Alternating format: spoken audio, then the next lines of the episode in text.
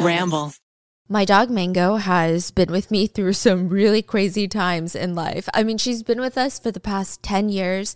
If you guys don't know, Mango is my little French bulldog with half hair. Okay, she's fuzzy only half the time, and she is literally the glue of my family. I have quite literally named an entire podcast and a YouTube channel from my dog Mango.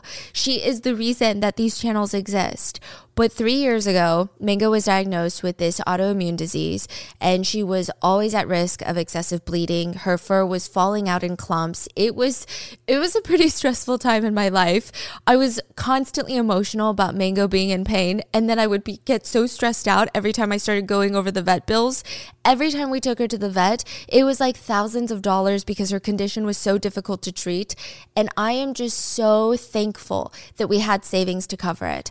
I wish I had known about Spot Pet a few years back. It would have just eased so much of that stress. Our partner, Spot Pet Insurance, is here to share a message today on how they are a secret weapon against the unexpected. Because with Spot Pet Insurance, you can get up to 90% cash back on eligible vet bills. Our dogs are always there for us during our hardest times, and we need to be there for them too. Go to spotpet.com today and get a quote instantly. Visit spotpet.com. Paid ad from Spot Pet Insurance. Waiting periods, annual deductibles, co-insurance, benefit limits, and exclusions may apply. For all terms, visit spotpetins.com slash sample policy. Insurance plans are underwritten by either Independence American Insurance Company or United States Fire Insurance Company and produced by Spot Pet Insurance Services, LLC. Hi.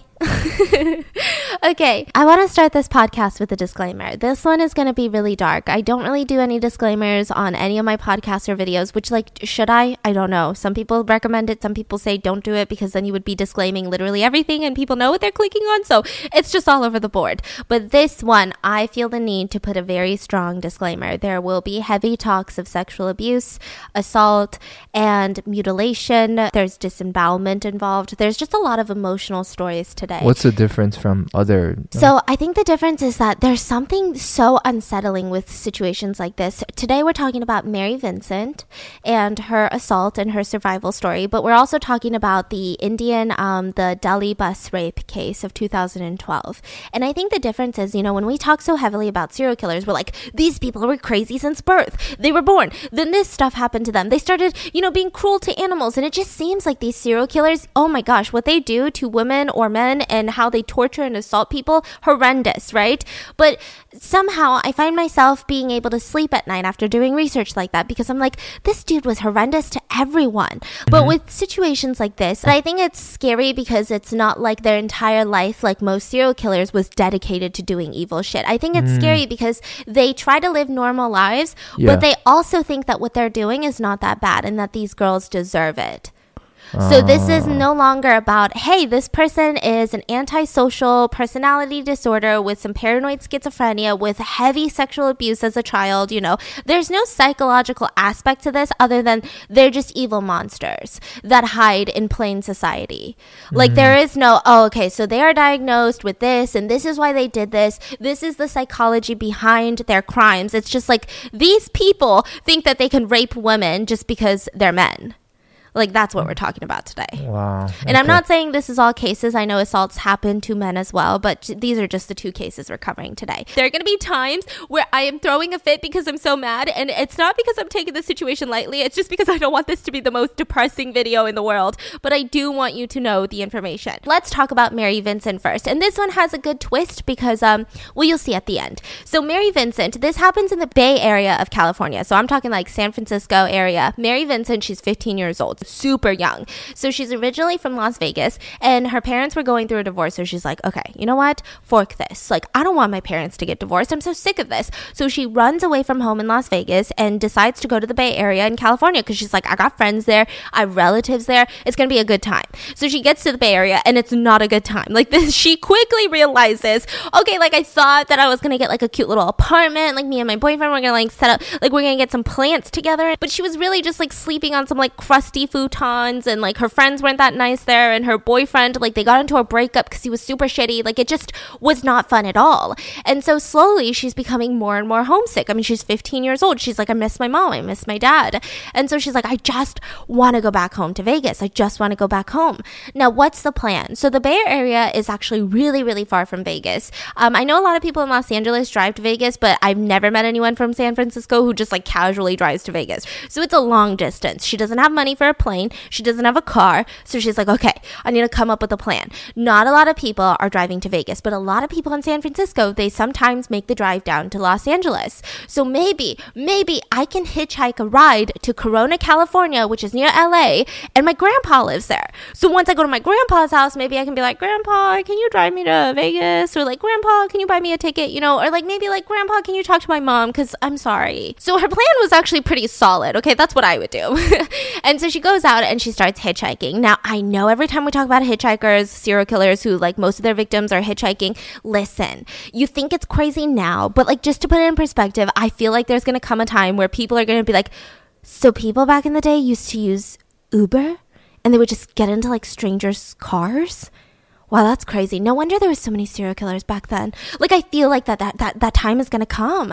And so hitchhiking was like the Uber of back in the day. So they had it all super organized. So she's on the side of the road of like the highway and she's with a group of hitchhikers. So they're all standing there, they're all strangers, they don't know each other, but this was like a gathering spot. And they're all holding signs in the vague direction of where they want to go. So some people say like north, like I want to go up north, and they're like, Oh, my plan is to get to Washington, but I'm gonna get into someone's car who's traveling north and then wherever they're done traveling they're going to drop me off and i'm going to keep holding up the sign right so, they're- that was kind their of yeah. dubious system, huh?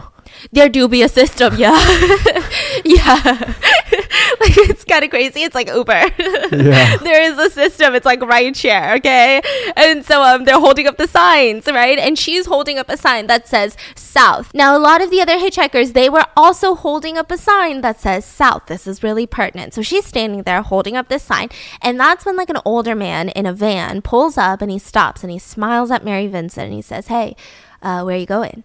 Well, she's like, well, I'm I'm hoping to get to like the LA area. And he's like, well, shit, it's out of my way, but I'll take you. Get in. Now, the people that she was with immediately tried to stop her for a lot of different reasons. One being the fact that they looked in the back of his van and it was empty. Like there was nothing there. There were seats there, but um, it was just like a flat. Like there, w- he had nothing in the back. So why can't these hitchhikers go? But he was like, no, no, no. I can only take one person.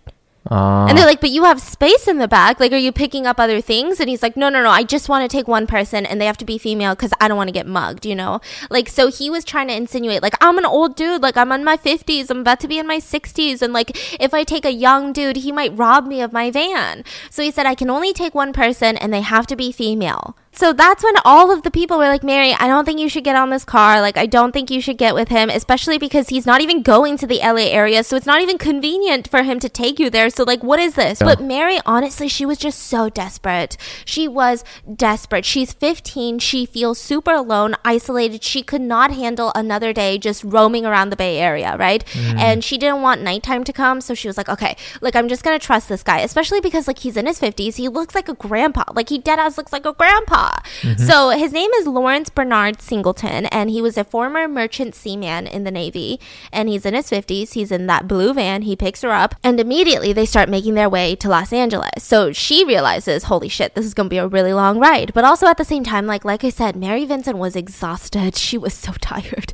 The girl was just been through some shit the past mm-hmm. week or two. So she immediately falls asleep, which really isn't smart. And she knew it wasn't smart, but she was that exhausted that she couldn't help it. Like, and especially when if you've been on the highway, the sun's shining in through the windows, you're just it's like you're ready to sleep. yeah. And so when she wakes up, she realizes that they're not going south. Which, I mean, when you're looking at these highways, it's pretty clear. Like, you know that you're eastbound or westbound or like northbound. Like, they're not headed south. And the only way to get from San Francisco to LA is fucking south, okay? Like, you don't go all the way to the east and then go south. Like, it's fucking south. Like, you just straight shoot down. So she's like, what the heck? So she turns to Lawrence and she's like, hey, uh, I think you need to turn the car around because we're not headed to Where Los is he- Angeles where are they heading to? like northwest. Like ah. pretty much into the Central Valley of California, where there's pretty ah. much nothing. Like it's rural farmland. Like there's no cities, there's not a lot of suburbs. It's just rural, rural, rural town. So they're headed there, and she's like, "Excuse you, I think you need to turn this van around, sir, Gramps, because this is not the direction that we're headed." And he's like, "Oh my god, oh, I my eyesight must be getting bad. It's an honest mistake. I'm an honest dude, and p- we make honest mistakes. I guess I guess I just got lost on the highway when you dozed off. And so he's like, Here, here, let me find a way to turn this car around, right? So at this time it had been night, nightfall. So the sun was setting, it was getting dark. They're like I said, they're in rural no man's land, okay? Mm-hmm. So he's like, Okay, let me turn this car around. Well, while I do this, do you mind if I pee? I've been holding it in for so long. I just need to pee on the side of the road. So he pulls on the side of the road that is deserted. Like there's nobody there. It's not even a major highway, right? So he gets out, he pees, and he's like, hey, why don't you get out and stretch your legs? So she's like, oh shit, like I know something's happening. So Mary, like she's on edge. She's like, okay, I can do this. I can do this. She's thinking in her head, I'm gonna outrun this old mother forker, honestly. like, okay, so her definition was that he was a little bit heavy, he seemed a little bit unhealthy, and he was a lot older. She's young, she's fit, she's healthy. Like, she can freaking outrun him as So long as she he doesn't have a gun. know. Yeah, she's like, oh no, right? So she's like, I'm gonna outrun this mother forker, I'm gonna dip. So she's getting out of the car. That's when she notices her shoelaces are untied, which is just like, ah. So she thinks to herself, I'm just gonna play it casual. Like, I'm just gonna act like, oh yeah, like, let me just stretch my legs. And then she's gonna tie her shoelaces and then just out of nowhere make a run for it. Like, he won't even see it coming. But the minute that she bends down to tie those shoelaces, she gets bonked on the head with a sledgehammer. So she blacks out. Now, by the time that she wakes up, she wakes up tied up in the back of his van. She's completely naked, and he starts raping her. And he rapes her all through the night and into the morning. So during all of this, she's crying. She's begging him to set her free. She's 15, by the way. And she's telling him, like, listen, I won't tell anyone. Just please set me free. Like, I'm not going to tell a single soul. And during her really desperate times, she even asked him, like, why are you doing this? Why are you doing this? And he just wouldn't respond. Certain times, he would fall asleep after the rapes because, you know, he needs to catch some Z's. I'm so mad. And so he would fall asleep, and she said, so a lot of the story is from her point of view because uh, she survived, yeah. Hmm And she said that she couldn't escape because she was tied up so well, but she just wanted to die. Like she had no explanation other than the feeling of when she went through that night was the worst feeling she's ever felt. And all she could think was, God, can you please kill me now? Because I don't think, even if I get out of this, I don't even think who I'll be. Like I don't even know what I'll do. And so the morning comes around. Literally, the sun starts showing. She was getting raped all throughout the night, okay? They're in the middle of nowhere. There's no screaming, there's no escaping right now. She kept begging him, like, please set me free now that it's daytime. Like, I'm not gonna tell anyone, like, I'm not gonna tell anyone. And he pulls her out of the van out of nowhere, and she's completely naked. She's bleeding down there, like, pretty much everywhere. So she's like blood dripping down her legs. And he asks, he asks her straight up, You wanna be set free? I'll set you free and he goes into his van while she's still tied up standing there outside the van naked in broad daylight and he pulls out a hatchet from his toolbox and he starts swinging at her at her left arm. And she said that she felt like she was falling back into the grass. So obviously she's trying to hold on to him because she doesn't want to fall. Like that's your natural instinct. When you're falling onto the ground onto your back you're going to try to grab onto something right? And she she starts getting confused because as she is falling she said it was like slow motion. Like i know i know that i'm grabbing as tight as i can on his arm but why am i still falling to the ground and he's not falling? So she falls down and she looks at her left arm, and from the elbow down, there was just nothing. Just blood splurting out. Her arm had been severed off from the elbow down.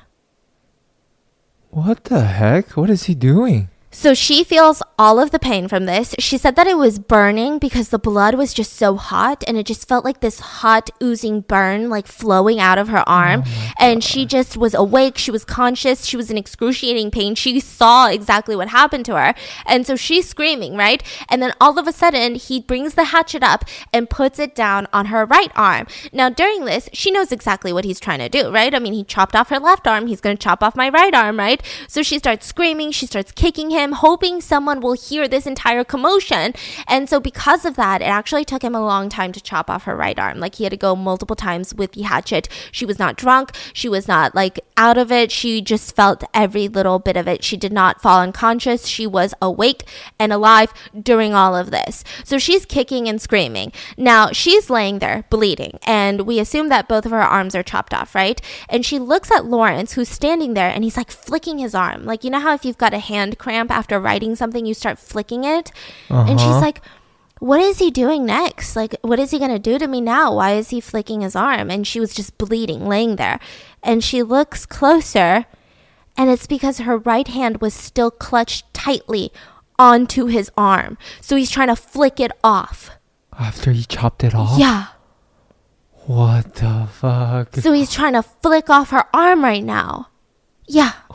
My fiance's just shook. And so she's laying there, still tied up, with both of her arms bleeding, and he starts dragging her into the woods. And she kind of laid still. I think she just didn't know what was happening, you know? Like, what is he gonna do next if I fight back? Like, I think once you fight back and it becomes worse for you, your brain starts, you know, teaching yourself not to fight back because, you know, when she was kicking and stre- screaming, he had to chop off her right arm, like, much longer, I guess, if that makes sense. And so he's dragging her into the woods. She's in shock. She's laying still. He believes that she's dead. So just to make sure, he threw her off a 30 foot cliff. So this is the way of him murdering her. Yes, he later said that he had to chop off her arms so that they couldn't get fingerprints from her body. Which I mean, I I feel like they had dental records back in the day. And just like face ID, like your family would be like, "Oh, that's my kid." So what is But- he doing with the arms?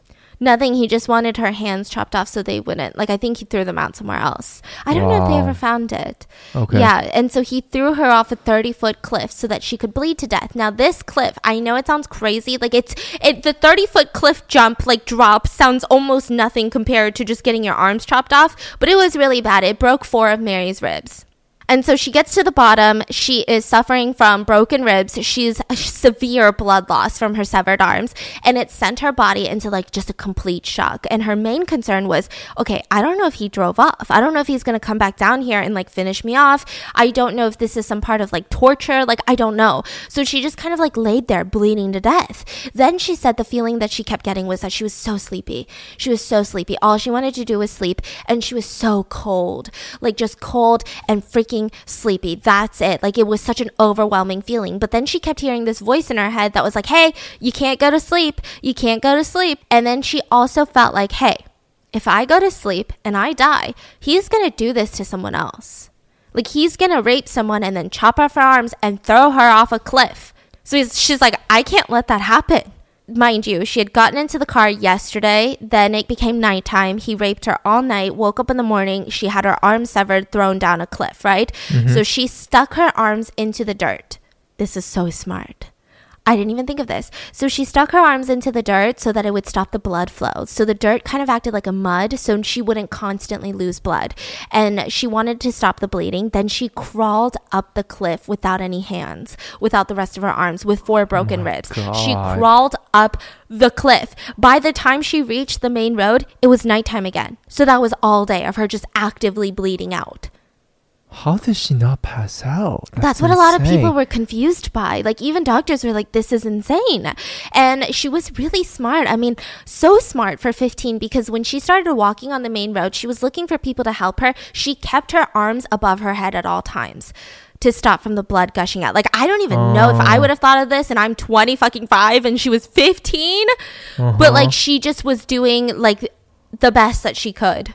Listen, not all of us can be Mary Vincent, okay? She is brave, she is courageous, and sometimes I just gotta do with the best with what I got. And something that I use to help me with that is BetterHelp. BetterHelp is not a crisis line, it's not a self help line, but it is a professional counseling that's done securely online. And I am obsessed, I tell you. If you feel like there's something interfering with your happiness or preventing you from achieving your goals, or just feeling like, hey, 2021 kind of feels like an extension of 2020 and I need to stop freaking out and I need to stop feeling this way, BetterHelp can help you. BetterHelp assesses your needs and matches you to your own licensed professional therapist. They cover a broad range of expertise, which may not be locally available in some areas, and the service is available for clients worldwide. So if you guys travel for work, if you guys are living out of the country right now and you're like, wait, I have been needing to talk to a counselor right now and none of the ones in my area speak English, this is perfect for you. You can log into your account at any time and send a message to your counselor and you get a timely and thoughtful response. Plus, you can also schedule weekly video and phone sessions. Now, what's even better is that sometimes I get some social anxiety and I don't like talking to someone face to face and telling them and like crying and like telling them my problems. And even just like the aspect of waiting in a traditional waiting room for therapy drives me a little nervous. They're also committed to facilitating great therapeutic matches, which I love because, you know, I think most counselors are great, but sometimes you just find the one that matches with you and it's like magic. It's easy and free to change counselors if needed. It's also more affordable than traditional offline counseling and financial aid is available. But if you guys don't want to take it from me, don't worry. You can visit their website and read their testimonials that are posted on a daily basis. Visit betterhelp.com slash rotten. That's better H-E-L-P and join over 1 million people who have taken charge of their mental health with the help of an experienced professional. Again, that's betterhelp.com slash rotten to get 10% off your first month. So she starts, you know, trying to look for a main road. Because, like I said, this is like a deserted off road. The cliff where he stayed that night in the van with her it was off the side of the side road like it wasn't off like a highway right?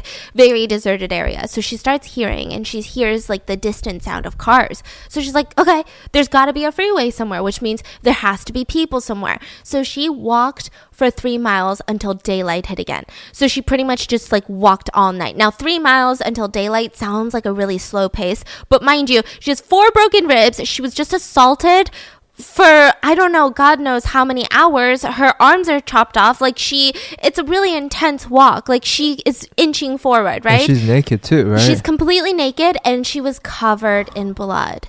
So the first car that she sees is a red convertible with their top down and there's two dudes in it. So she's screaming for them to stop. She's screaming, "Help me, help me." And they see her and they pedal to the metal. They dip out of there. She says, "Listen, I understand. I have no hands. I'm covered head to toe in blood. I'm naked. It looks like a scene from a horror movie." So they drove away. All she could think was, "Oh my god, I'm going to die out here. Like no one is going to stop me for me. Everyone's too afraid to even talk to me, get close to me. Like I'm just going to die while I'm walking." And thankfully, the second car that she passes is a honeymoon couple. And they were kind of lost. They were in their like old truck and they were super, super lost. So they were just like doing turns everywhere. They were like, Where are we? Like, we're on our honeymoon and we're so confused. They see her. They immediately stop. They help her into the back of the truck and they tell her to lay still. We're going to get you help. We're going to get you help. And she said it was the oldest truck that she had ever been in, but the couple booked it. Like, she could hear like pedal to the metal, like the rubber screeching. Like, they were booking it. But They they're get to- lost. They get to a local phone, right? So they get to the Uh. closest phone that they can see. They immediately call the paramedics, and a rescue helicopter flew down to get Mary straight to the hospital. Which, like, I mean, crazy honeymoon, right? But also, like, I mean, that kind of like solidifies hey, this is the one for me. Like, if I was in the car with you and you didn't stop for this, I'd be like, what the fork? Mm-hmm. Yeah, so she gets to the hospital. She had lost over half of the blood in her body. The blood in her body that she had remaining got to a very toxic level, and all of the doctors were really confused how she was alive. So she's alive. Not only is she alive, but she's in her hospital bed giving the exact accurate description of Lawrence Singleton to all of the police officers. In fact, this just detailed of his face, everything, the description that she gave to the police was so freaking accurate that once the police released a composite sketch of the man that was Lawrence Singleton, Lawrence's neighbor almost immediately called it and was like, That's my neighbor, Lawrence. What? Yeah, like it was that accurate. It wasn't even like, oh, that kind of looks like my neighbor, but it also looks like everyone else. Because sometimes composite sketches literally look like everyone of that race. Like if it's like an Asian girl, it's like, oh God, that's like literally every, every Asian girl I know. Like, why do they make it look like that, you know? Yeah. And, but this one, I mean, sh- her details were insane. So it looked just like him to the point where all the neighbors were like, nope, without a shadow of doubt, it is him. So they called in and they bring in Lauren Singleton to be questioned by the police. And Lori, Lauren said that Mary was a $10 whore. She's not a hitchhiker. She had um, said that she would have sex with me for $10. So that's why if you see my DNA all up in her, it's because I paid her $10 because she's a $10 whore. So Why is he acting like he's There, Yeah. He hasn't done anything wrong? Oh yeah. And so the police are like, "Well, why is she, was she found like this? Like if she was just a prostitute, why didn't you just pay her and you guys would both be, you know, not in the hospital right now, not dealing with police? Like what's going on?" And he said, "Well, at the time there were two other prostitutes in the van, two other $10 whores in the van, and um, my guy friend was also there." And I'm not the one that chopped off Mary's, you know, arms. That was my guy friend. He severed the arms. Yeah, uh huh. I fell asleep in the van, and my guy friend decided to torture Mary, and I don't know why. Who's your friend? He's like, ugh, some guy named Larry. Like it was just a really dumb, like super dumb. Like the police were just like, no, okay, no. So they arrest him and they charge him with the mutilation, kidnapping, and the assault of Mary Vincent. So the next time Mary would see Lauren Singleton is in court. So she was still a teenager. She was scared. I mean, he was only 10 feet away from her when she was on the witness stand. She now had prosthetic arms. And after she testifies, she walks by him and he whispers to her, if it's the last thing I'll do, I'll finish the job. What the fuck is wrong with this dude? Yeah. So obviously, because of all of this, because of Mary Vincent's strong testimony, because of all of the evidence, he was convicted of kidnapping, rape, mayhem, which is another word for mutilation, attempted murder, sex crimes, and combining all of this, combining kidnapping, rape, mayhem, attempted murder, sex crimes, the combined maximum legal time that he could get in the state of California at that time was 14 years.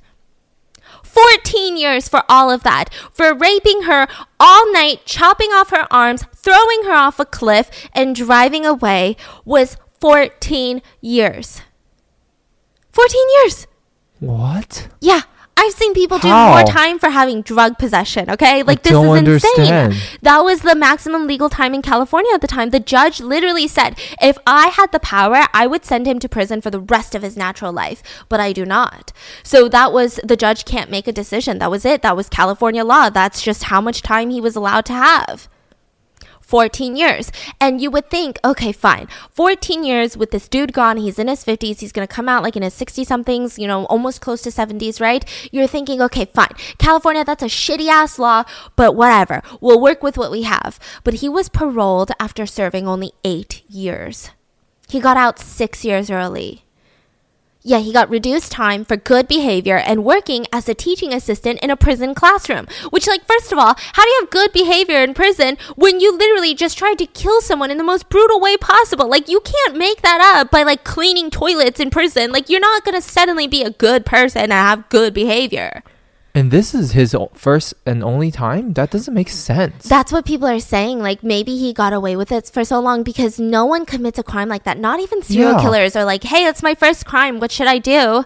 yeah. like it's and later he gets free and murders another woman so he gets paroled after eight years in prison right? Now people were so pissed about like how could this happen right? And at the time there was a quiet law that was passed in california that allowed this to happen. And that law was all of these california prisons were like what do we do? We've got overpopulation in our prisons. So let's pass a law without letting the public know like we're just going to do this as quietly as possible.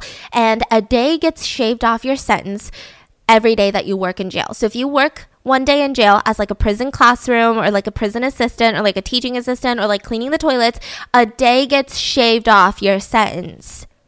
That's fucking crazy. And people were really mad about this because they were like, really? Why don't you just like release all the people that you put in jail because of their race, because they had a little bit of weed at the time, like because when weed wasn't legal, you know, like why don't you release those people first? Like these non violent sex offenders? Like these people who literally just had a little bit of weed in their car and you're like, ah, jail for 20 years, bitch. Like, why don't you release those people first if you're so overpopulated? Like, people were so confused. Everyone in California was like, holy forking shit. Like, why did this law get passed? Like, this is the dumbest thing we've ever heard. And so finally, he gets paroled. So, one year of his parole, he has to stay in a city where the police know where he is at all times. They have to have his address just one year. They have to have his address. They have to have everything about him. They have to know his movements. He has to check in with the parole officer. And so now they're picking a town that he's going to live in. So, mm-hmm. first, they're like, okay, you can live anywhere in Contra Costa County, California, which is like this big county with a bunch of different different towns. Now, the mayor, the mayor was just so outraged. He protested this. He got a bunch of his citizens to protest. He got a bunch of like board of supervisors of this entire town to protest. There was just so much public outrage that finally the parole officers are like, we can't put him there. Like, we got to pick a different place because they're not going to let him live here. Like, they're going to freaking kill him. Okay. So, um, that's where they're like, okay, what about Tampa, Florida? So he grew up in Tampa, Florida, Lawrence Singleton, and he had a lot of relatives there. So why don't we just take him back to Tampa, Florida, and we can have Tampa, Florida parole officers watch over him for the next year? Now, when they tried to place him in Tampa, Florida, the Guardian Angels led major protests in Florida. So, the Guardian Angels started as a nonprofit international volunteer organization. It was founded in New York City by a man by the name of Curtis Sliwa. And every time I hear his name, I just think Jojo Siwa. like, I don't know why. Sliwa, Siwa.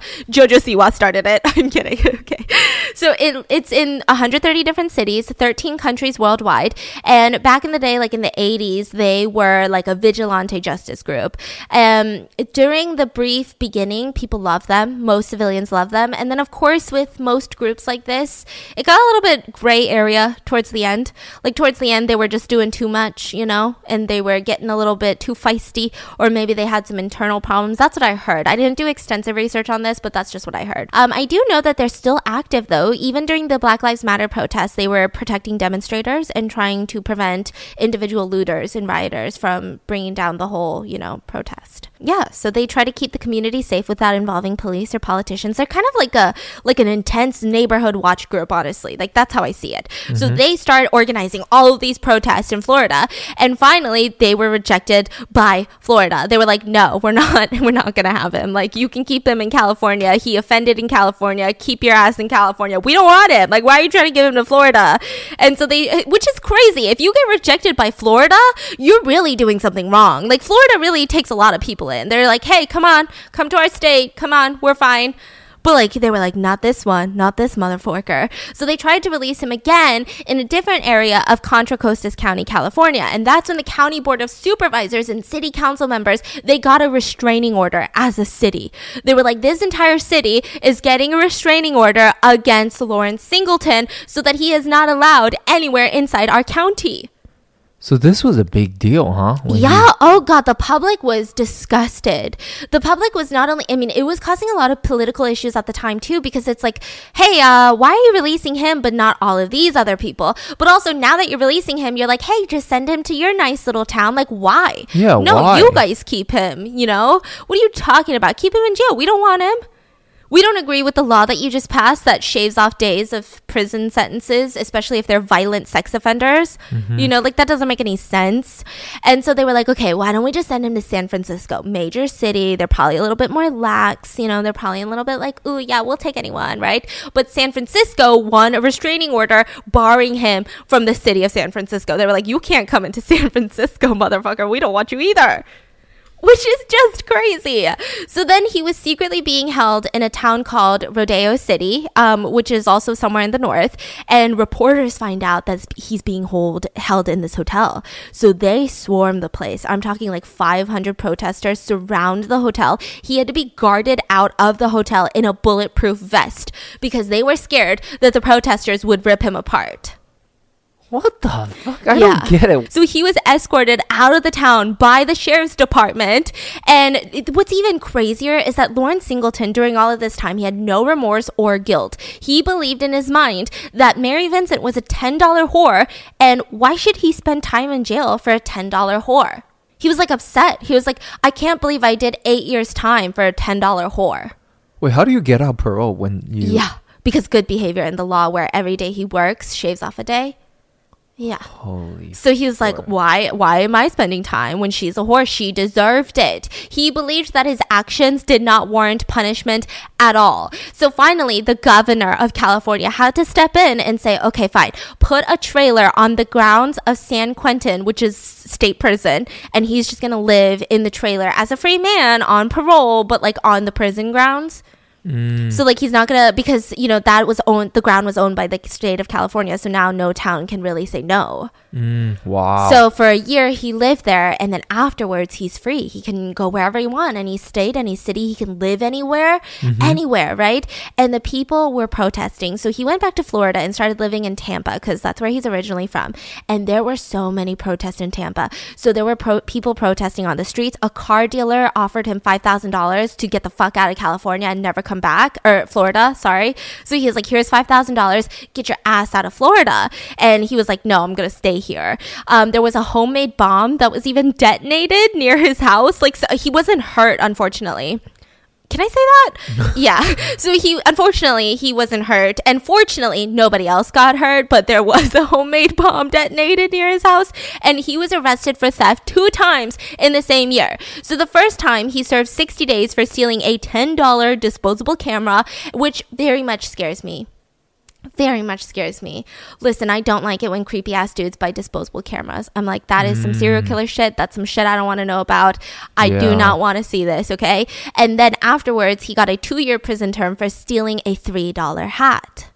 And so he got three years, he gets released, and five years after that release, a neighbor calls the police, 911, very frantic, says, Oh my God, oh my God, I see my neighbor. I see my neighbor attacking a woman inside of his house. Please help, please help. His name is Lawrence. I see a man attacking a woman through the window of his house. The police immediately, they book it. They arrive at the scene and they find a woman by the name of Roxanne Hayes. She was a mother of three, she was a single mom, and she was working as a prostitute at the time to support her children, right? Mm-hmm. Mm-hmm. And she was stabbed multiple times in the upper body, including the face, the chest, the head, everywhere, her skull, and she died. Now, when Lawrence opened the door to let the police in, his shirt was open and there was blood all over his chest. So, I mean, How old is him then? like 60s. I know. It's kind of crazy. So at this point, obviously, he's going to try to play the defense of like, I'm just a gramps. I didn't know what I was doing. Maybe I have dementia. Maybe I have Alzheimer's, you know? So that's when Mary traveled from Tampa to testify, traveled to Tampa to testify at the sentencing. Mary Vincent. And she told the judge of Tampa, you know, of this murder case, listen, my life has been turned upside down. After he was sentenced to prison, I tried to get my life together. You know, I started going to art school. I started trying to, you know, get a degree and find my passion. And then when he got paroled, every night, every day, all I could hear were his words that he whispered to me. If it's the hmm. last thing I'll do, I'll finish the job. And she said she just started falling apart. Like she couldn't she couldn't focus on anything. She couldn't get her life together. She couldn't hold down a job. Like it ruined her life. Not only that, I mean, she had prosthetic arms. Like this completely ruined her life, you know, and she's telling the judge this. Like, please, you have to do something this time because he's not just a confused old man. He's gonna hurt people and he's gonna keep hurting people. Yeah. And so the judge ordered him to death. So they gave him the death sentence because, yeah. Well, I mean, I agree with it for once, which is crazy. And he died of 2001 of cancer in prison. So he wasn't even, yeah, he didn't even get executed. I don't know why that just like bothers me and a lot of other people. I'm not the only one. For some reason, a lot of people get bothered by people on death row who die of natural causes and not get executed, especially when they're just so evil. Yeah. And um, it like his last statement to the judge during this murder trial was, "I'm sorry about the death in this case. I'll have to carry it on my conscience for the rest of my life," which you know is gonna be hard. But I never mutilated Mary Vincent. So again, he's like playing the whole victim card of like, you know, I'm sorry that someone died, but like, you know who has to carry it on their conscience? Oh my god, me. Like, you know who has to think about it every day? Uh, me.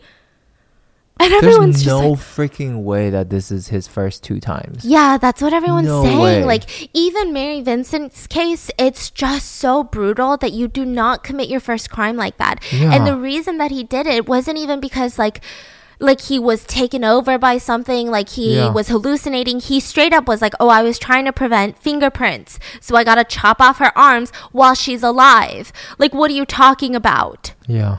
Let me tell you something that does make sense really quick because I almost wanted to like do a TikTok on this because people are like, ooh, things to like get your significant other that's like different and unique and like everyone's trying to have like the most unique gift. Let me tell you about Love Book Online, okay? Valentine's Day is right around the corner. Love is in the air.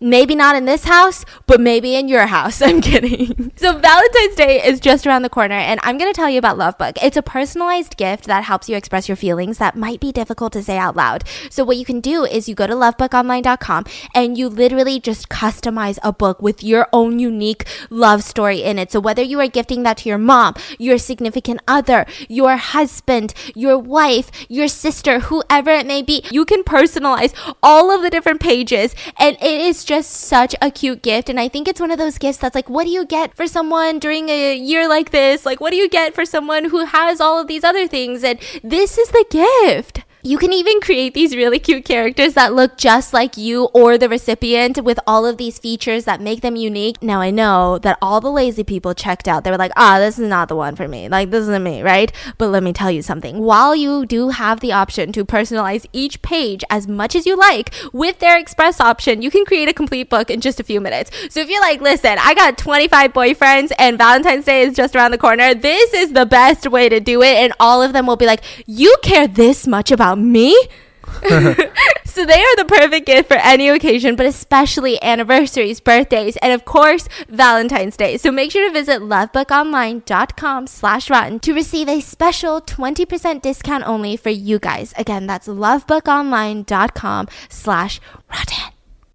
So obviously, after this one, there was so much outrage and legislation. So California passed a singleton bill, which prevents the early release in offenders who have committed a crime where torture is used. And now the maximum punishment is 25 years to life. So now they're saying, listen, if you torture someone, it's not going to be 14 years, okay? That's not going to be your max sentence. You could be in prison for the rest of your life, which is kind of crazy that it took them this long to think about that. Like, imagine, imagine mm-hmm. someone murders someone by like, I don't know, self defense, accident, what have you. There's so many other reasons. But like straight up torture, like torture is torture. Like you knew exactly what you were doing.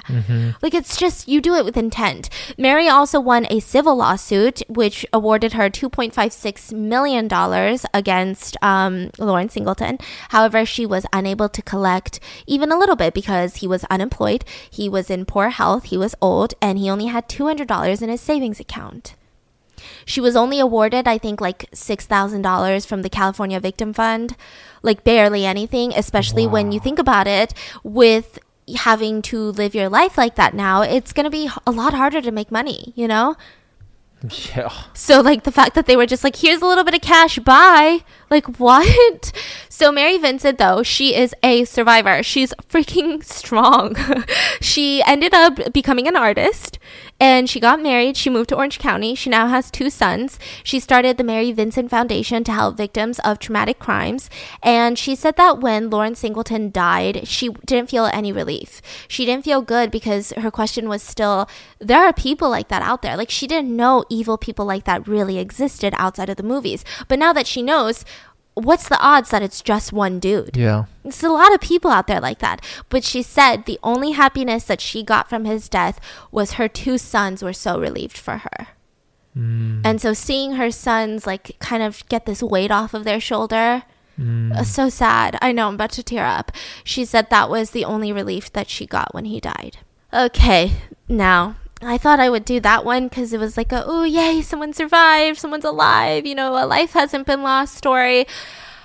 But that was just overall dark. Now we're getting into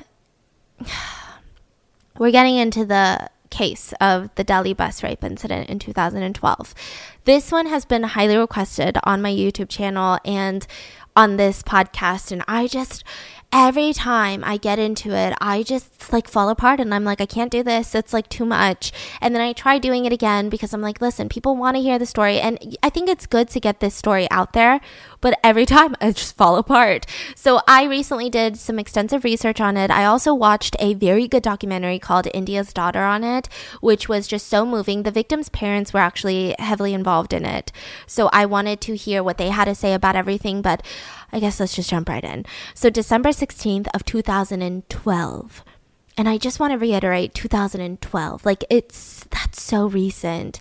So 8:30 p.m., a 23-year-old medical student on her way home from the movies, she had just watched Life of Pi with a male friend. They get onto a bus. Now, they boarded a private bus because it claimed to be going in the direction of their house, right? So that's where all of this takes place. And in order to understand this, we have to talk about Jyoti. So Jyoti is J Y O T I if I'm not mistaken, and so India has a law where you don't release the names of sexual assault victims, like rape victims. And a lot of it, you know, you would think, oh, that's good because it's up to the victim to release it. But sometimes it has to do with the, the fact that there was such intense shame culture. Like mm. being raped was shameful. So a lot of people didn't want their name released, not because they're like, hey, I want privacy from the press. It was because people would shame you for being raped.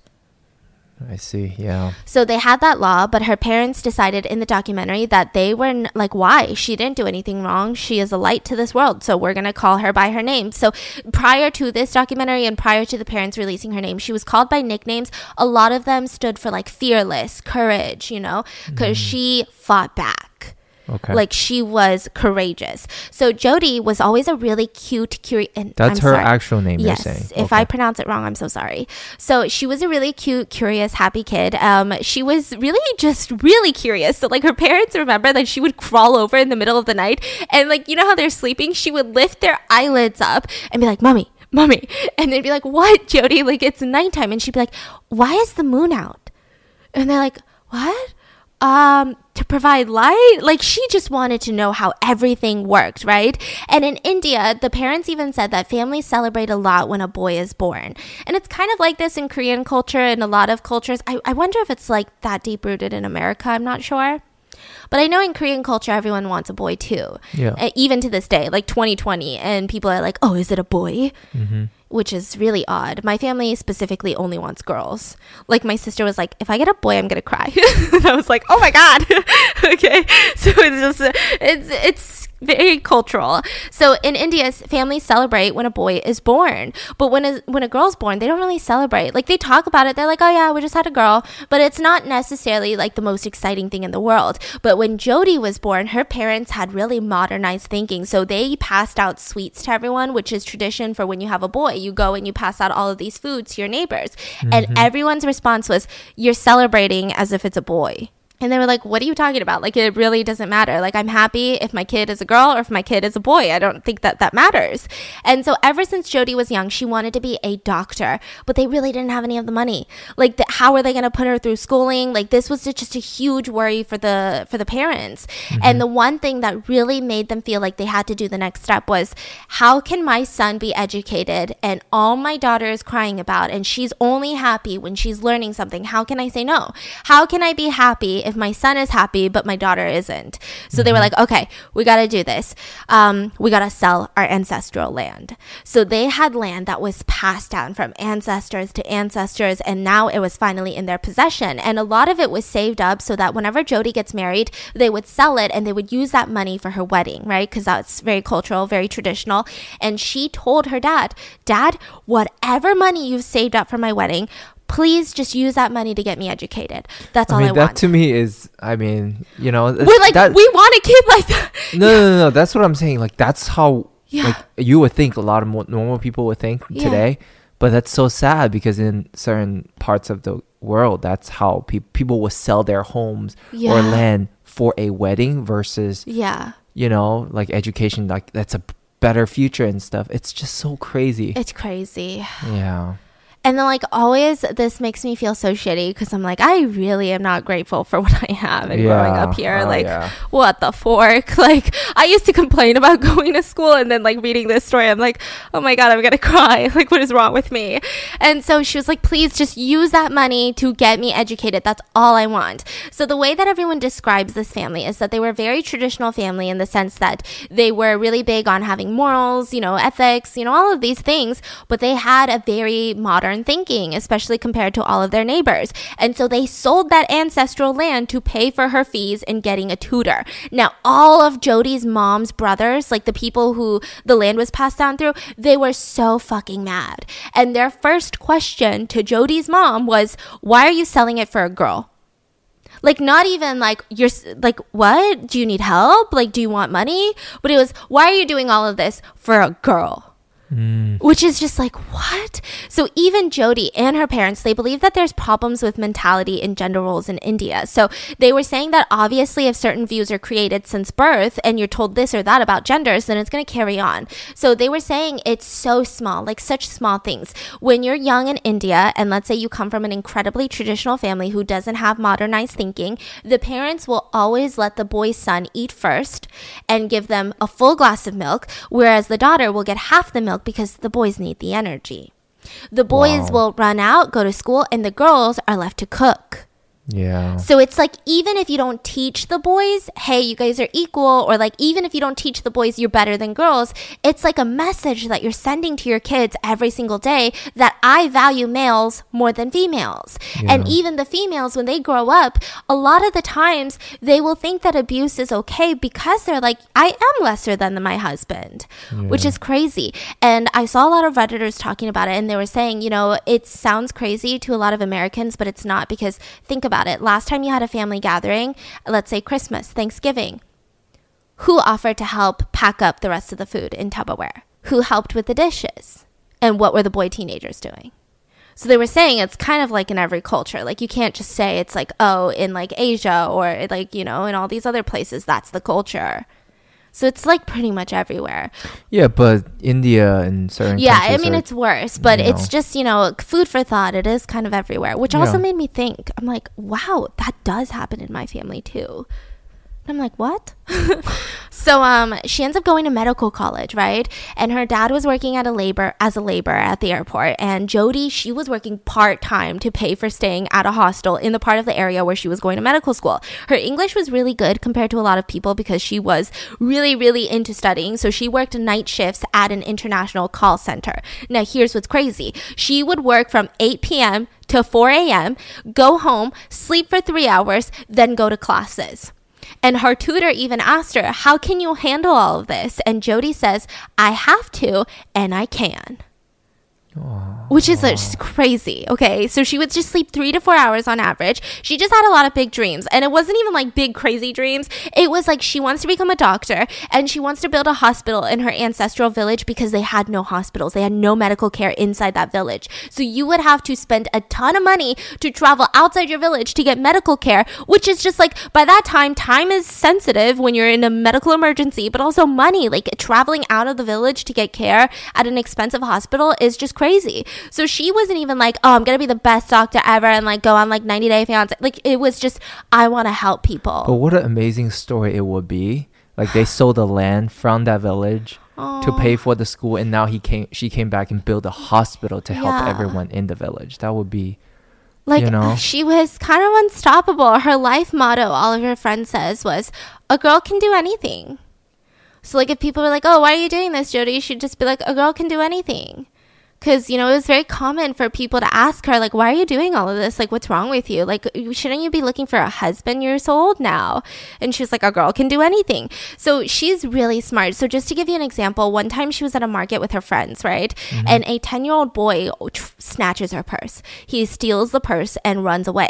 Now, a police officer at the market, he sees this and he hunts that little boy down and he starts beating the 10-year-old boy. And so mm-hmm. Jyoti runs over because that boy's got her purse and she's like, "Stop, stop."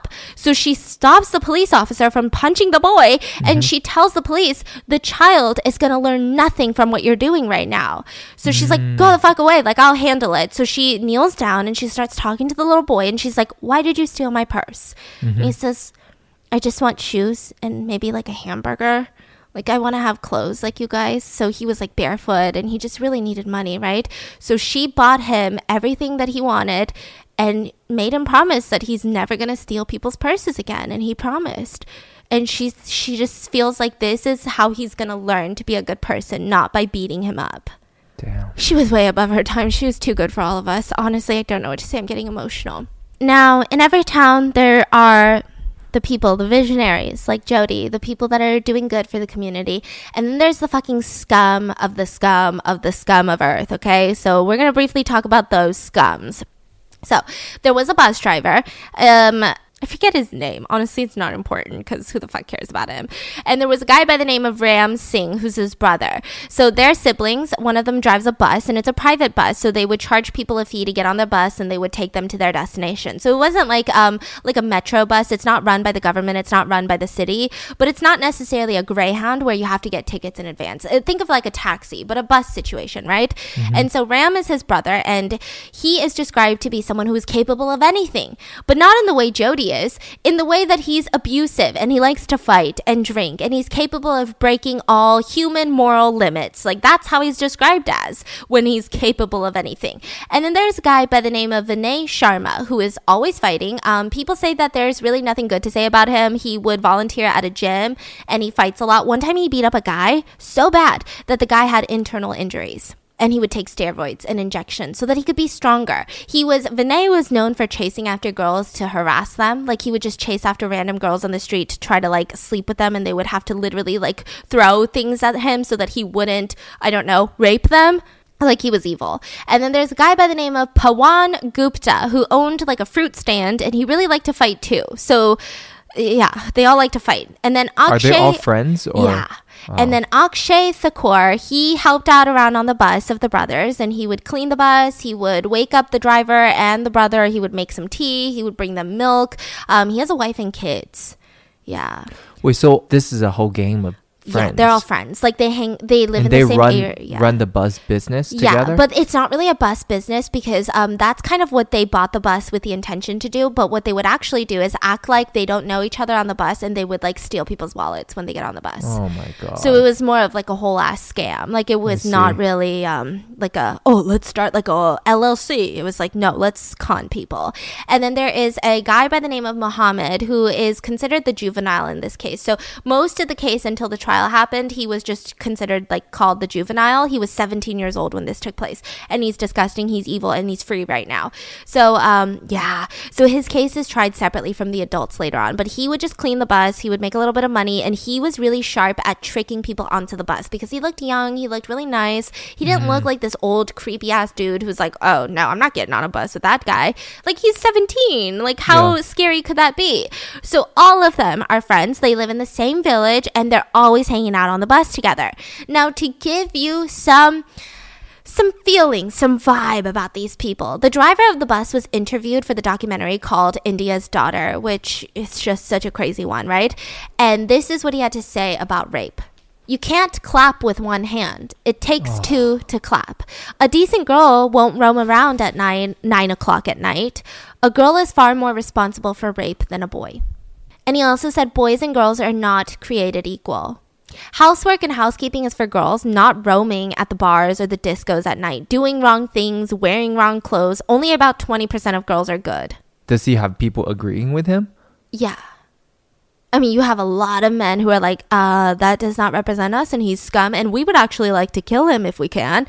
And then you have a lot of men who are like, yeah, pretty much. And a lot of them were interviewed for the documentary too. And I was just shook that this took place in 2012 because I'm like, this feels like some fucking 1800s type shit, you know? you mean like, a lot of man that's not part of the crime yeah, like attorneys and stuff. agrees? Yeah. Oh God, you're gonna get so mad. You're gonna get increasingly mad. That's not the only quotes that I have from these scum ass criminals. Okay.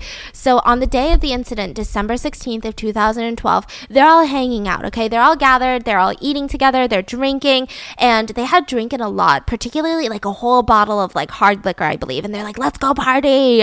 So Ram, the driver's brother, he's like, "Well, we've got money. Let's go on GB Road and have some fun." So it seems like GB Road, they it was described as a place where just a lot of craziness happens at night. I think there's like discos, there's bars, you know, there's a lot of stuff happening. So maybe it's a little sketchy or whatnot. So they're like, let's go there and let's just have some fun. Just drive around and see what we can do. Now, at this weekend, this particular weekend, Jyoti had finished her finals. So she comes home for the weekend and she was, for the first time in a really long time, just like relaxed. Okay. She wasn't doing her part time job this weekend. She was starting an internship the next day on the 17th. So this was her like her last night, Sunday night, just to relax with her family. And her parents were so happy. So Jyoti said, Listen, mom, dad, you don't have to worry anymore. Your little girl is going to be a doctor. Now everything's going to be fine and I'm going to take care of you. So she would have to do her internship for the next six months and then she would be a practicing doctor bringing in money. So they were so close to the finish line. They were so close. Like all of their troubles, all of their sorrows were about to end. And she was like, Mom, Dad, you don't have to worry anymore. I got you. Like, just wait, just give me six months and I'm going to start paying for shit. Like, it's going to be amazing. Like, I'm going to be a doctor. And the mom, even in the documentary, she said, maybe God didn't like that because he ended it all there. And so, because she starts her internship tomorrow, she's like, Hey, mom, can I go see a film? Like, I really want to go see a movie because once the intern- internship starts, like, I'm going to have no life. And then immediately after, like, I'm going to have no life because I'm going to be a full on doctor and I'm going to love it. But I just, maybe I can just go watch one movie, right? Mm-hmm. And she was like, yeah, just be careful. And so she goes out with her male friend, which really, I don't even know why that's pertinent to the story, but I guess it is. It's a male friend. It, in some reports, he's described as a boyfriend because in a lot of Western cultures, it's okay to have a boyfriend when you're 23.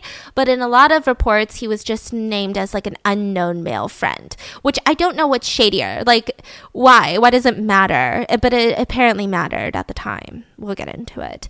So her friend wanted to see like this crazy action movie, but she really wanted to see Life of Pi because it had just been released. So they watched Life of Pi, and around like 8, 8.30 p.m., they're walking home do you be a cat lover? I just need to know. So I love cats. I think they're so cute. They do make me a little bit sneezy, but I will withstand all of that and I will be around cats. Now, here's one thing that I don't love about cats. And I witnessed this because I went over to a friend's house while they were cleaning their litter box and I was like, that's a lot. Like, I thought dogs were a lot of care because people are like, cats are so easy. You don't have to do anything for a cat. And I saw them change that litter box and I was like, that doesn't seem easy. If you guys are a proud cat person, let me tell you about Kitty Poo Club. This takes care of the more unpleasant parts of cat ownership so you can get back to just like loving your furry friend instead of cleaning up all of its litter. This is how Kitty Poo Club works. It's an all in one litter box solution designed to be convenient for you. So every month, Kitty Poo Club delivers an affordable, high quality, recyclable litter box that's pre filled with the litter of your choice. So the boxes are leak proof, they're eco friendly, and they have a fun design for every single season. When the month is up, you just recycle the box. You don't have to like go shove your head in there and dig out the litter and then replace it with new litter. You just recycle the box and everything inside of it because it's recyclable, and Kitty Poo Club will automatically deliver a new one to you. No changing used litter and no more wiping down your litter box. You can customize your order based on how many cats you have. So you're like, I've got 20 cats. I need it more frequent. They can do that. You can customize what type of litter you prefer. And Kitty Poo Club has a no risk guarantee. So you're like, hey, listen, maybe I want to customize it a little bit different this month, or maybe I want to cancel. You can do that at any time. Give yourself the gift that keeps giving the whole year, literally, a Kitty Poo Club subscription. Right now, Kitty Poo Club is offering you guys 20% off your first order when you set up auto ship by going to kittypooclub.com and entering promo code ROTTEN. Just go to kittypooclub.com and enter promo code ROTTEN to get 20% off when you set up auto ship.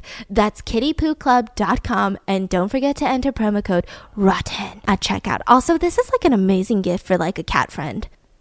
True a bunch of taxis had like turned them away. I don't know if they weren't heading in that direction or for whatever reason, they couldn't really jump onto a taxi. So they get this bus stops and is like, hey, where are you guys going? And they tell them the direction in which they're headed and they say, ah, that's exactly where we're going. So why don't you guys hop onto the bus? This is the fare. So they hop onto the bus filled with those scum of the earth people that I just described. The 17 year old was like, oh, perfect. That's exactly where we're headed. So they get onto that bus. How, how many people? Six dudes, including the driver.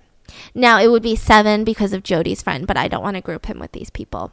And so, there's nobody else. Yeah, nobody else. So it's the five guys in the back and then the driver, and they all know each other, but I don't even know if they knew that they knew each other when they got uh. onto the ah. bus. And so technically, total, you have seven men on the bus, one female, but the the guy was with Jyoti, so mm-hmm. we're just gonna say six dudes on the bus. And at this point, they start kind of like harassing, harassing the couple. So the first thing was that the friend was like, "Hey, um, the bus is actually not going in the direction that you guys said it was going into. So can you guys just stop the bus? We'll pay the fare and we'll just get off the bus, right? Mm-hmm. And the the dudes in the back, the scum of the earth, they were just like, "What's a nice couple like you doing that at this time?" And it's like fucking 8:30 by the way. So I don't know what he's talking about. And they're like, "What are you doing? Are you guys married?" You're not married, but you guys are out together?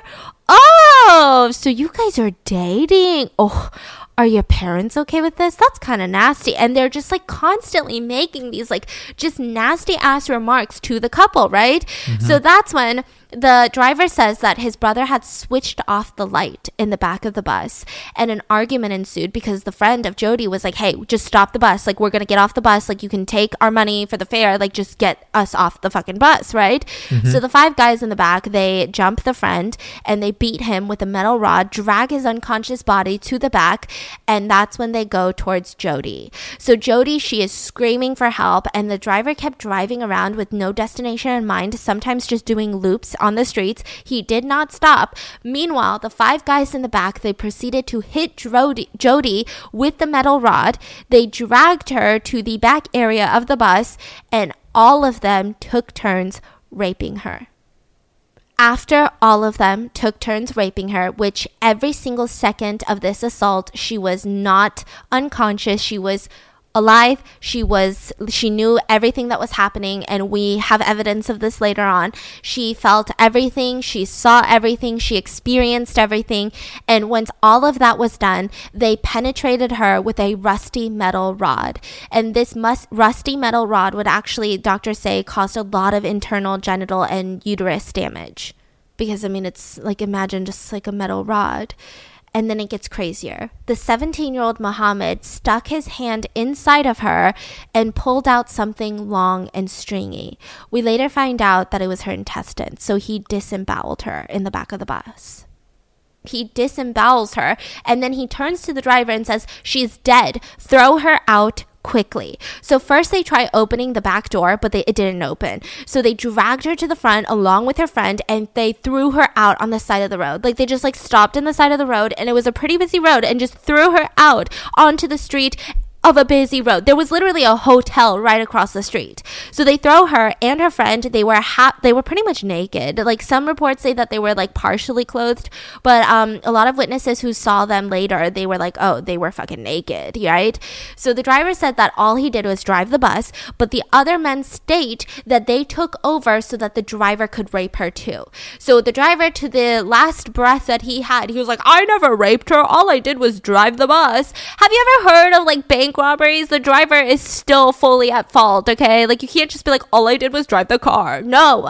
I firmly believe that he did go to the back to rape her because that's how scum he is, but that's just my opinion. So, after they drive away, after disposing of the two people, they start talking, wait, where's their stuff? Where's their stuff, right? And the driver's like, oh, in the front seat. Their stuff's in the front seat.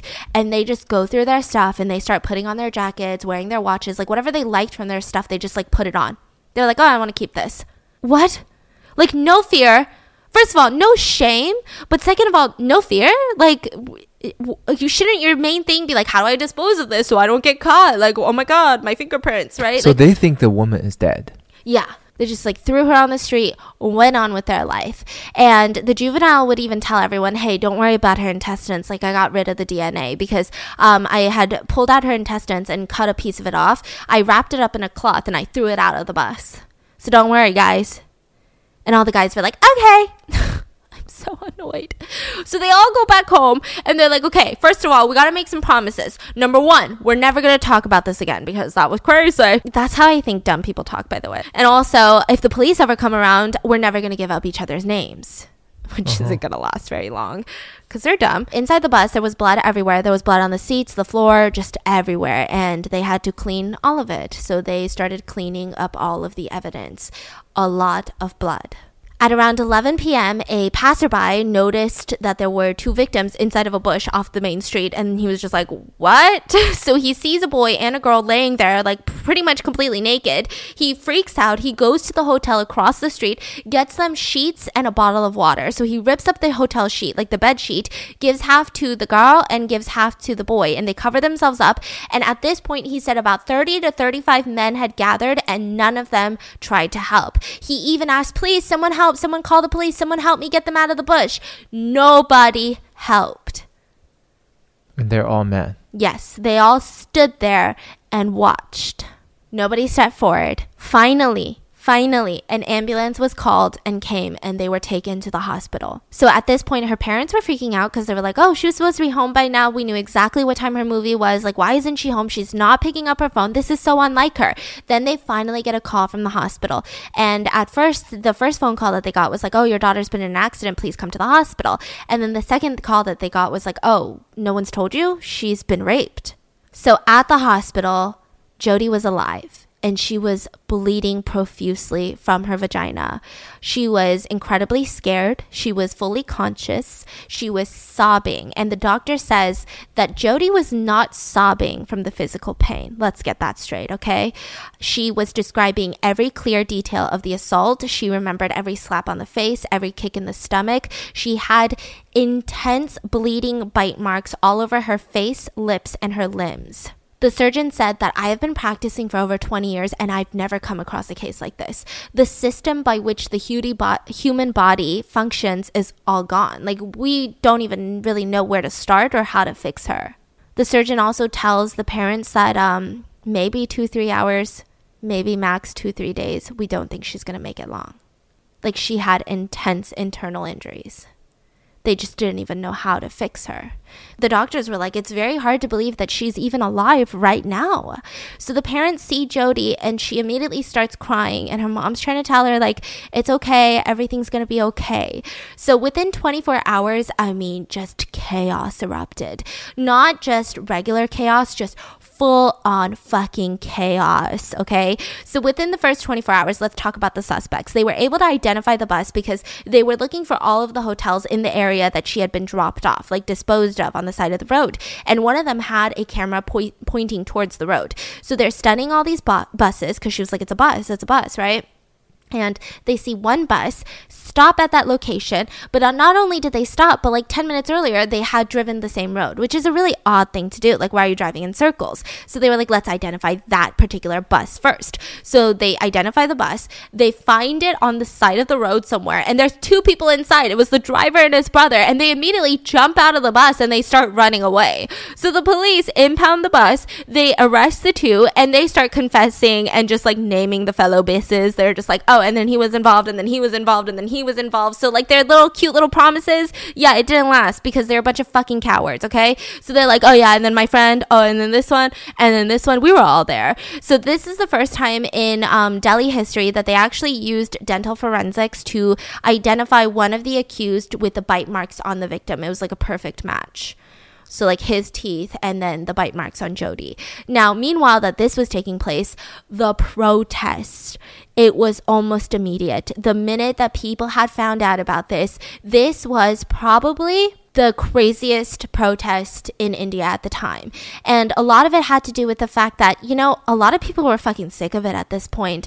So every 15 minutes, a woman in India gets raped, and most of the time it's not even reported. So it could be much, much higher than that, right? And immediately to the streets there was just hundreds and thousands of people. So a lot of people who studied Indian history, um, they were trying to say that the cultural impact on this was a little bit different because first of all, it was in a capital city um, Delhi. And then it happened around 8 p.m., which is not necessarily late at all by any means.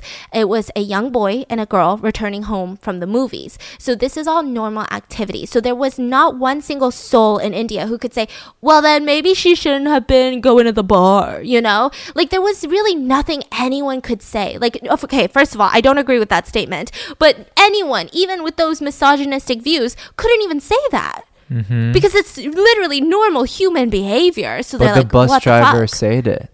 Oh yeah, yeah, because he's a fucking. We'll get into it. And so most people, they were just like, "What? This is such a normal situation that doesn't make any sense."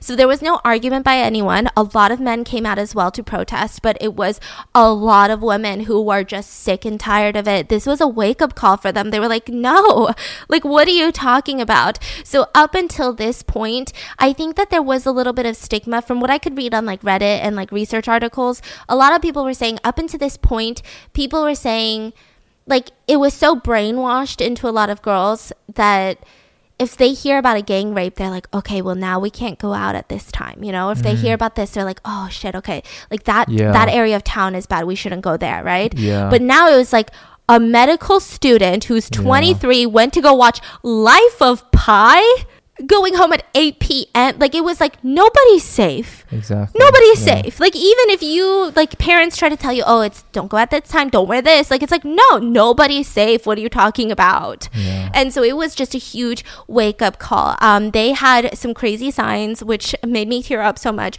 So a lot of people were holding signs that said, "Don't teach me what to wear. Teach your sons not to rape." There was a lot of signs that said, you know, like, "Am I safe?" Like a lot of women were demanding to know, am I safe? Like, how do I know if I'm safe? And it's crazy because the protests took place everywhere. Obviously, it was heavily present in India, but I mean, just in a lot of areas in South Asia, Nepal, Sri Lanka, Pakistan, Bangladesh. Paris even had a huge march where they marched to the Indian embassy in Paris. I'm like getting emotional. And um, there was this one woman who was holding a sign that said, Women, take back your city. And the police hated that. Like, why? I don't even know why someone would be offended by that. Like, no one is saying, Women, let's go shoot up all the men. Like, no one's saying that. It's just like, Women, we deserve a place in this city. We're strong, we're powerful, you know? But the police fucking hated that sign. So they immediately stopped her. And I don't know if this was the catalyst, but it seemed to be one of the many things. This was after multiple days of protests. The police just decided, yeah, we're not going to fucking do this anymore. And they just started throwing tear gas. They started just fucking up the crowds. And this was a peaceful march for multiple days straight. But finally, the police were like, nah, I'm, I'm sick of it. Like, I don't, I don't get paid enough for this. So they just started fucking arresting them, throwing women into vans that were just like, what are these vans? Like, what are you doing? What, what is happening? They're literally following the law. They're not trying to do anything, but you're throwing them into vans. It just got really, really, really ugly very quickly. And it was a completely peaceful protest, but the police turned it into a war zone. And a lot of people said that this was a historical reason. And honestly, I, I know it sounds crazy, but I just keep thinking about the Black Lives Matter protests because that I believe was also historical because this was the first time where a lot of young people got involved in India as well. Mm. And they didn't do it for a political party. They weren't saying, hey, I love this politician, so they, they told us to march. You mm-hmm. know, it wasn't because one leader brought them together and was like, we're going to do this on this day. It was a bunch of mm. young people who were like, I'm fucking sick of this.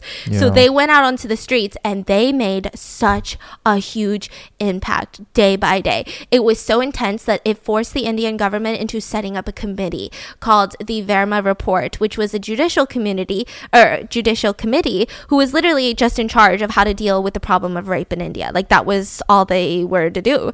So there were expert judges put on the case. They went through 80,000 suggestions from the public on how to better the situation in India. And they made a number of important changes. First of all, things need to happen faster in the judicial system. Like it's way too slow. If a sexual assault victim is waiting six years for her case to be closed, fucking too long, dude. Like, what are you doing? Okay, we need to speed this shit up. The definition of sexual assault needs to be more broad. We can't just say, oh, it has to be penetration done this way, right? Like, no. The language of modesty and shame needs to be removed from the judicial code of India. Like, not even from the mouths of judges and prosecutors, but from the penal code. You know, like take that shit out. Like, why is the word modesty in there in the first place or shame? Like, get it out of there. Um, there was also even more things that they had to worry about because there's usually um, strong indicators of women being tr- treated horrendously in certain countries. Okay, I just don't want to be that American that's like, in America, we don't have that culture because I firmly believe women everywhere are in danger a lot of the times, right? Is what I was trying to say. But in certain countries, you can tell by certain crimes. So in India, there was a high incidence of domestic beatings, but also high incidences of acid attacks done by males to females, which is pouring acid onto someone's face so they will become disfigured, deformed. They will sometimes lose their eyesight, their skin will fall off. And so these are usually very sexist crimes. Mm-hmm. These are not just, oh, like crimes of passion, like fucking murderous people out there. These are very, very sexist crimes. So they were trying to address those as well. Now, what's even crazy is that the police had the nerve to go out to the public and say, ah, this is a safe capital. It's as safe as any other capital in any other developed country. And then people were looking at him. So then he changes his wording and he's like, safe in a in a general sense. And then he goes, even safe for women. And it's just like that is not good. good What? enough. Like, what are you saying? That is not good enough. Like, what are you talking about? Like, it Yeah. almost made it seem like you're not going to make any changes because you're just as safe as any other capital in any other developed country. It's like that. That's not an excuse. Okay, I'm going to tell you about something that really might help you out. Right now is the time of low interest rates. And if you guys have student loans, this is the perfect time to refinance them because the interest rates are kind of crazy right now. I can't believe I'm talking about finance, but like, wow, listen, this is something that my fiance can rave about. Times are tough and worrying about that student loan payments doesn't really make things easier. That's why refinancing with Earnest could help. Say goodbye to stressful student loan payments and take charge of your future with Earnest. So Earnest offers low rate student loan refinancing and you can check your rate risk free in just two minutes. Anybody who has it should at least try it. Yeah, You know, like you just check it check and it. it. lowers your interest rate, then and you know literally save money. yeah, with Earnest, you get radically flexible payments and you can pick your own loan term, which is amazing. By refinancing, you can reduce your loan term, save money, or combine multiple loans into a simple monthly payment because why should you have to care about like five different loans? And if you have questions, you can even talk to a real life human at Earnest for help, which is like my favorite thing. Earnest is offering you guys a $100 cash bonus, so refinance your student debt at earnest.com slash rotten. Once again, that's a $100 cash bonus when you visit earnest.com slash rotten to refinance your student loan. Terms and conditions apply. So Jyoti at this point, she gets rushed to Mount Elizabeth Hospital in Singapore. Now there was a lot of controversy about this because she actually collapsed on the way there in the helicopter or the airplane or whatever she was in because she wasn't fit to be moved. A lot of people think that this was like a political thing that was happening. Like she was literally being moved for politicians to like make a stance and shit. Like it really wasn't for Jyoti.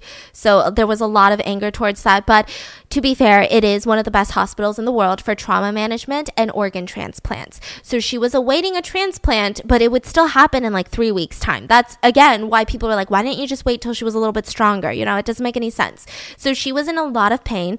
Barely could talk. Her parents were by her side the whole time, but they said that it was devastating for them because they're right next to her, yeah, but they're so helpless. Like, what what do we do? And her mom still thinks about that to this day, which is like you just want to help, but you can't. You literally can't do anything. And her last words, Jyoti's last words to her mom was, "Sorry, mommy, I gave you so much trouble. I'm sorry."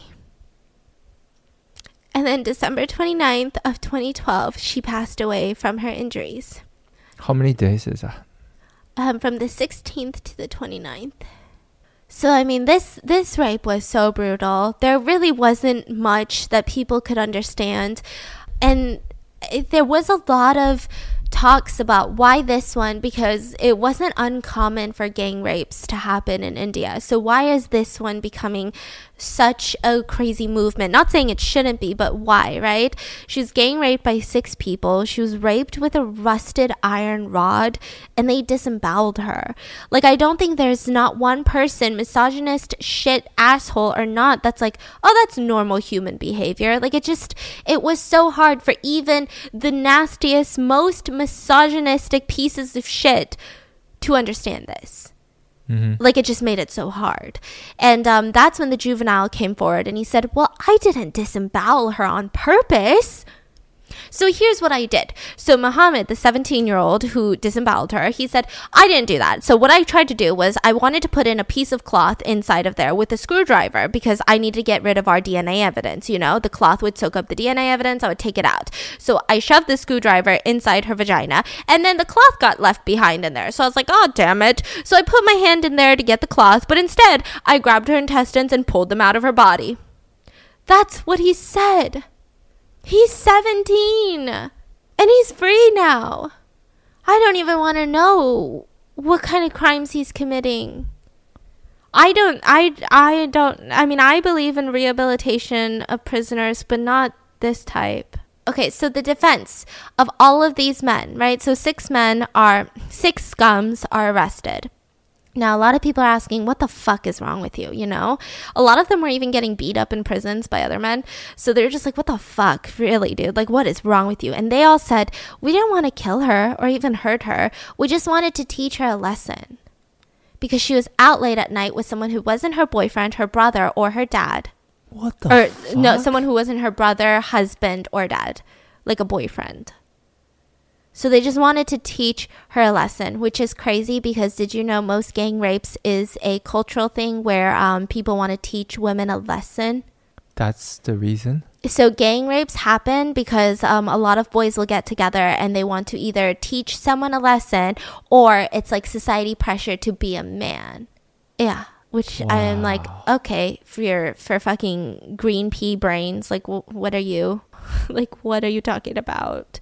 Are you a fucking worm? Like, who thinks like that? They also believed that she was alive, like when they disposed of her. They thought that because they had left both of them naked on the side of the road, they would be so shameful of what had ex- happened that they wouldn't tell anyone about the rape, that they wouldn't report it to the police because they were left naked on the side of the road. Now, here's what's crazy. Here's what's crazy. The logic stands. At first, I was like, okay, these fuckers are not only crazy, but they're stupid because, like, if I, w- that was me, I would report it to the police. What are you talking about? Why would I not report it? Why would I not talk about it every single day until those fuckers get caught, right? But there's actually a culture of shame around rape in India. It's so bad to the point where to be raped was worse than to be dead in India. So there was a politician who even stated to the nation, rape victims should just die in the incident because if she lives, she will just be a walking corpse. Because Who nobody say that? a politician because nobody treats rape victims as survivors. They treat them as if they are just as dirty as the rapist, which is crazy. If not dirtier than the rapist in certain situations. Because it's like, well, you must have like been doing some shit. Well, you must have been wearing some shit. Well, you must have asked for it. Well, you must have been this. And the boy said she just shouldn't have fought back then. So they find out that she was dead, okay? They found out that she had passed.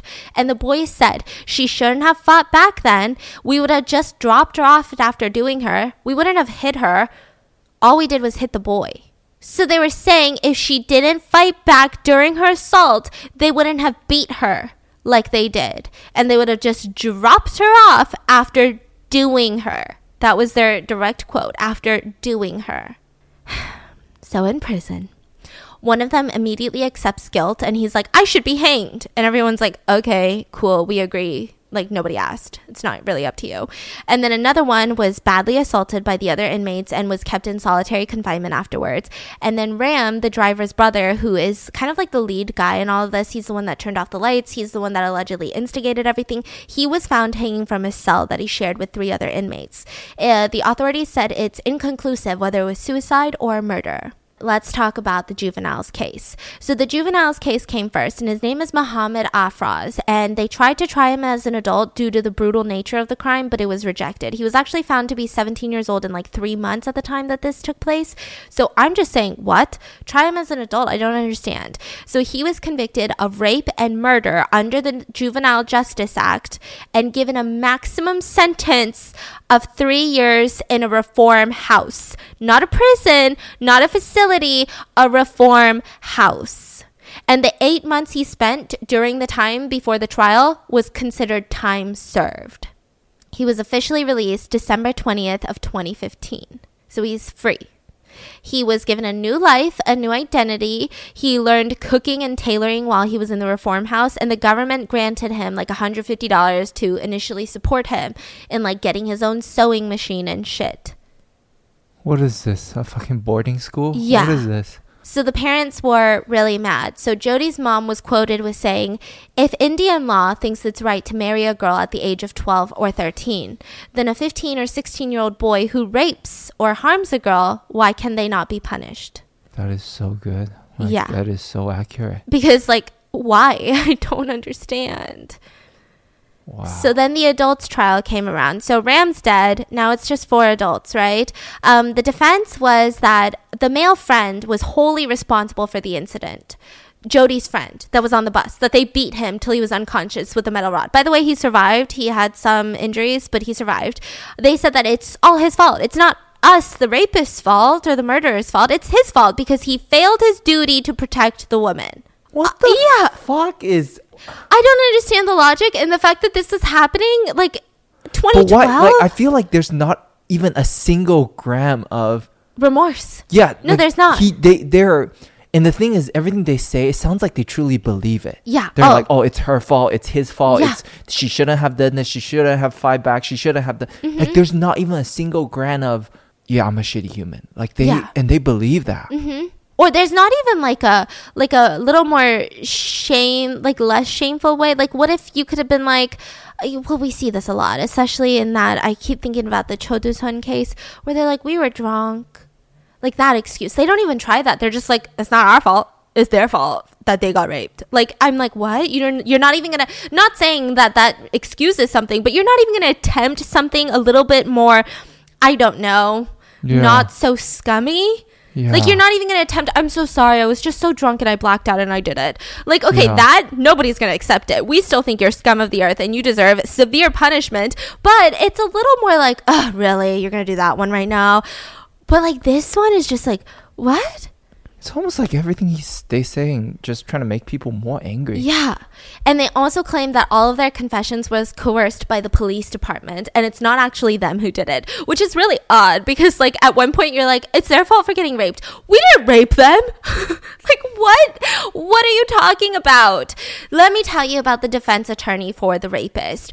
This attorney is going to make you want to scratch your eyeballs out. If you guys watch India's Daughter, you're going to want to punch your I have never researched a case where I was so close to throwing my computer at a wall. And I am not that violent of a person. I have, like, I'm not one of those people who gets so caught up in emotions and I like throw my phone across the room. But this made me want to throw my entire computer out the window, like just throw the whole man's away, okay?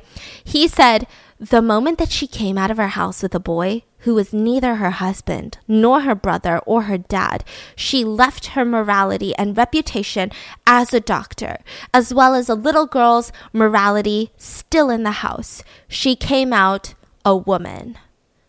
Which is like people were like, what does that mean? So fine, she's a woman. So just like women get raped? Like, uh, what are you saying? He said a female is just like a flower. It gives a good looking, very softness performance, pleasant. But on the other hand, a man is a thorn, strong, just tough enough. The flower always needs protection. If you put the flower in a gutter, it will be spoiled.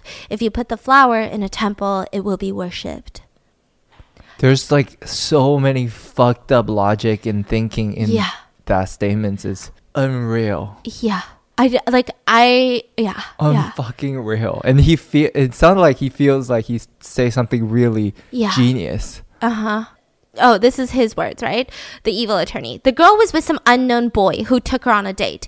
In our society, we will never allow our girls to come out from the house after 6:30 or 7:30 or oh my god, 8:30 in the evening with an unknown person. It was an unknown person, you idiot. The unknown people were the people on the bus. What are you talking about? It is very important, very necessary she go outside, then she should go outside with family members like her uncle, her father, her mother, grandfather, grandmother. She should not go out in night hours with her boyfriend. Why is she why is he victim shaming? I don't get it. Like what does that That I guess that was like their whole help? defense. that helps the case of the rapist? I have Yeah, like so zero I think- connection here. I think he was hoping that the jury would agree with him, like they would also be fucking scum of the earth, and they would be like, "Yeah, it's kind of her fault for going out," but like everyone in India was like, Shh, "We want you to be hung too." Just saying. Yeah. Yeah. So he also said you were talking about friends with men and women. Sorry, that doesn't have any place in our society. A woman means I immediately put sex in his eyes. We have the best culture. In our culture, there is no place for a woman. He literally said that. He literally.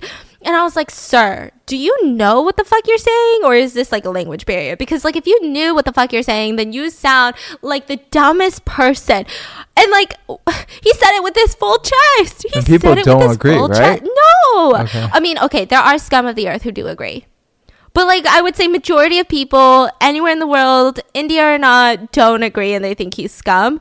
But like it's frightening that there are, you know, a small select group of men who are like, yeah. So March 2014, um, they were found, each one of them found guilty of rape, murder, unnatural offenses, destruction of evidence, and they were all sentenced to death via hanging. So they all appealed with the Supreme Court. In 2017, the Supreme Court rejected the appeal and they said that they committed a barbaric crime that had shaken society's conscience. And then finally, in January of 2020, all of them sent a mercy plea to the President of India and said, please don't let them hang us. Ah, yeah. In the Indian law, at that point, they were just like, now you're going to get hanged. So the president rejected it.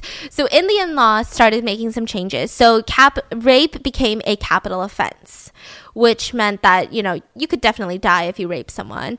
And then an Indian politician, his name is Mulayam Singh Yadav. I think it's important to note this. He said, boys will be boys. Boys will commit mistakes and he got roasted after he said that shit. He got lit aflame by international politicians. Um, a lot of politicians, including a South Korean politician, came out and said, We need to drop the word or the phrasing, boys will be boys. Any crime against a woman is not tolerated. Like, what is boys will be boys? Yeah, that's fucking crazy. Yeah. That's fucking crazy. The audacity. And then um, the UN Women's Division, they called on the government of India and Delhi to do everything in their power to take up radical reforms, ensure justice, and reach out with the robust public services to make women's lives more safe and secure. And the US State Department, so they have like these awards, and they gave the International Woman of Courage Awards to Jyoti posthumously. I always say that word wrong, so after death. Now, at this time, female tourism in Delhi or across India had fallen by like 35%. The Foreign Office of the United Kingdom even modified its travel advice and told women not to travel alone to India. And in 2014, the finance minister of India said, Okay, I get what he was saying, but the phrasing, wow, really bad. What department? The finance minister said, Okay. One small incident of rape in Delhi, one small incident of rape in Delhi advertised to the world is enough to cost us billions of dollars in terms of lowering tourism. Okay, like I understand what you're saying. It's like kind of shitty when like a country internationally is known just for like one shitty thing that happened. But it's also like, you know, a lot of people were saying it's not just one time, it's a lot of times, but also maybe focus on fixing it instead of being Yeah. like one small incident of rape. You're talking about women's lives Yeah. getting raped versus, you know, tourism money. Like come like your priority is a little messed up here, you know. Focus on fixing the country and It's like two birds with one stone. Fix that, tourism will be fixed. You know, like people will be happier, women will be happy. So be what is safer. he saying? He's saying what? He was just saying like it's just one small incident of rape and now internationally we're just known as like this crazy rape country essentially, which I do know a lot of people were upset about because um, the way that I see it is again why I kept was trying to be a little bit cautious in this video is a lot of the times us Americans specifically, we love doing this shit. We love having the same problems in our own country, but we ignore the shit out of it and then act like we're like the only first world country out there. And then other countries do it and we're like, oh my God. Culture differences. Oh my God. But in reality, um, like one in three women are in severe danger in America. I believe like close to 18 million women in America have been raped. So it's just kind of like, I don't know why we act like we're like, oh my God, come here, we're safe. Like, no. So that's, I think that's where their anger was coming from, which I agree with, but not really because like one small incident of rape, like, I'm sorry, that quote is just stressing me out right now. Like, I can't get over it. Like, really, what? So at this point, they also passed the juvenile justice bill saying that anyone above 16 years old will now be treated as an adult in the court of law with such brutal crimes, especially rape.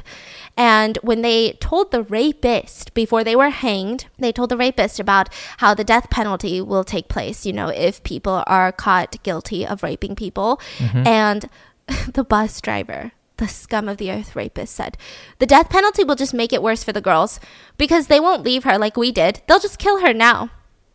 So before before the death penalty and capital punishment, we would just say, "Leave her. She won't tell anyone because she's ashamed." I can't now, fucking stand these people. now they'll just kill the girl. Death. That's what he said.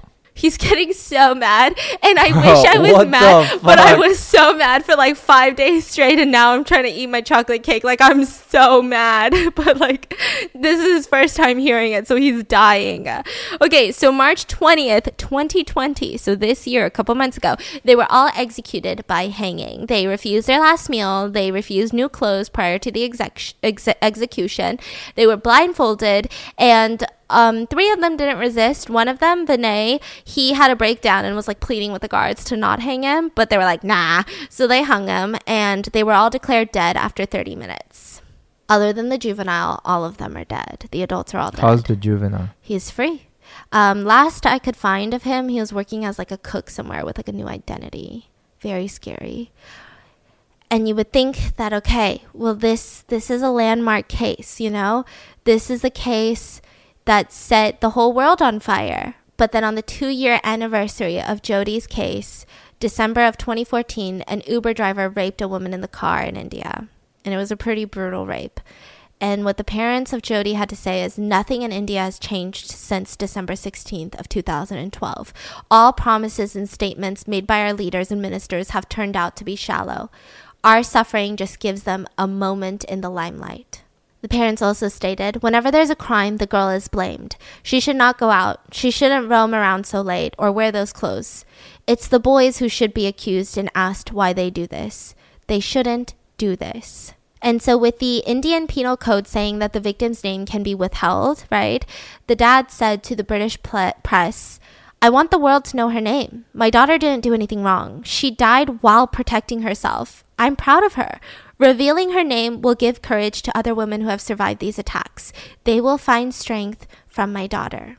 So, Jyoti's friend, um, they asked if they wanted to make a statement, and one of her friends said, You know, it's the law is going to punish these rapists, and they must do it, or else the rapists will become fearless. But if one monster is removed, does society change? No. The people of this society and their mindset need to change. So, some ending words from her parents. Our daughter's name is Jyoti. We have no problem in revealing her name. In fact, we are happy to reveal it. She has become a symbol. In death, she has lit such a torch that not only this country, but the whole world got lit up. But at the same time, she posed a question What is the meaning of a woman? And how is she looked upon society today?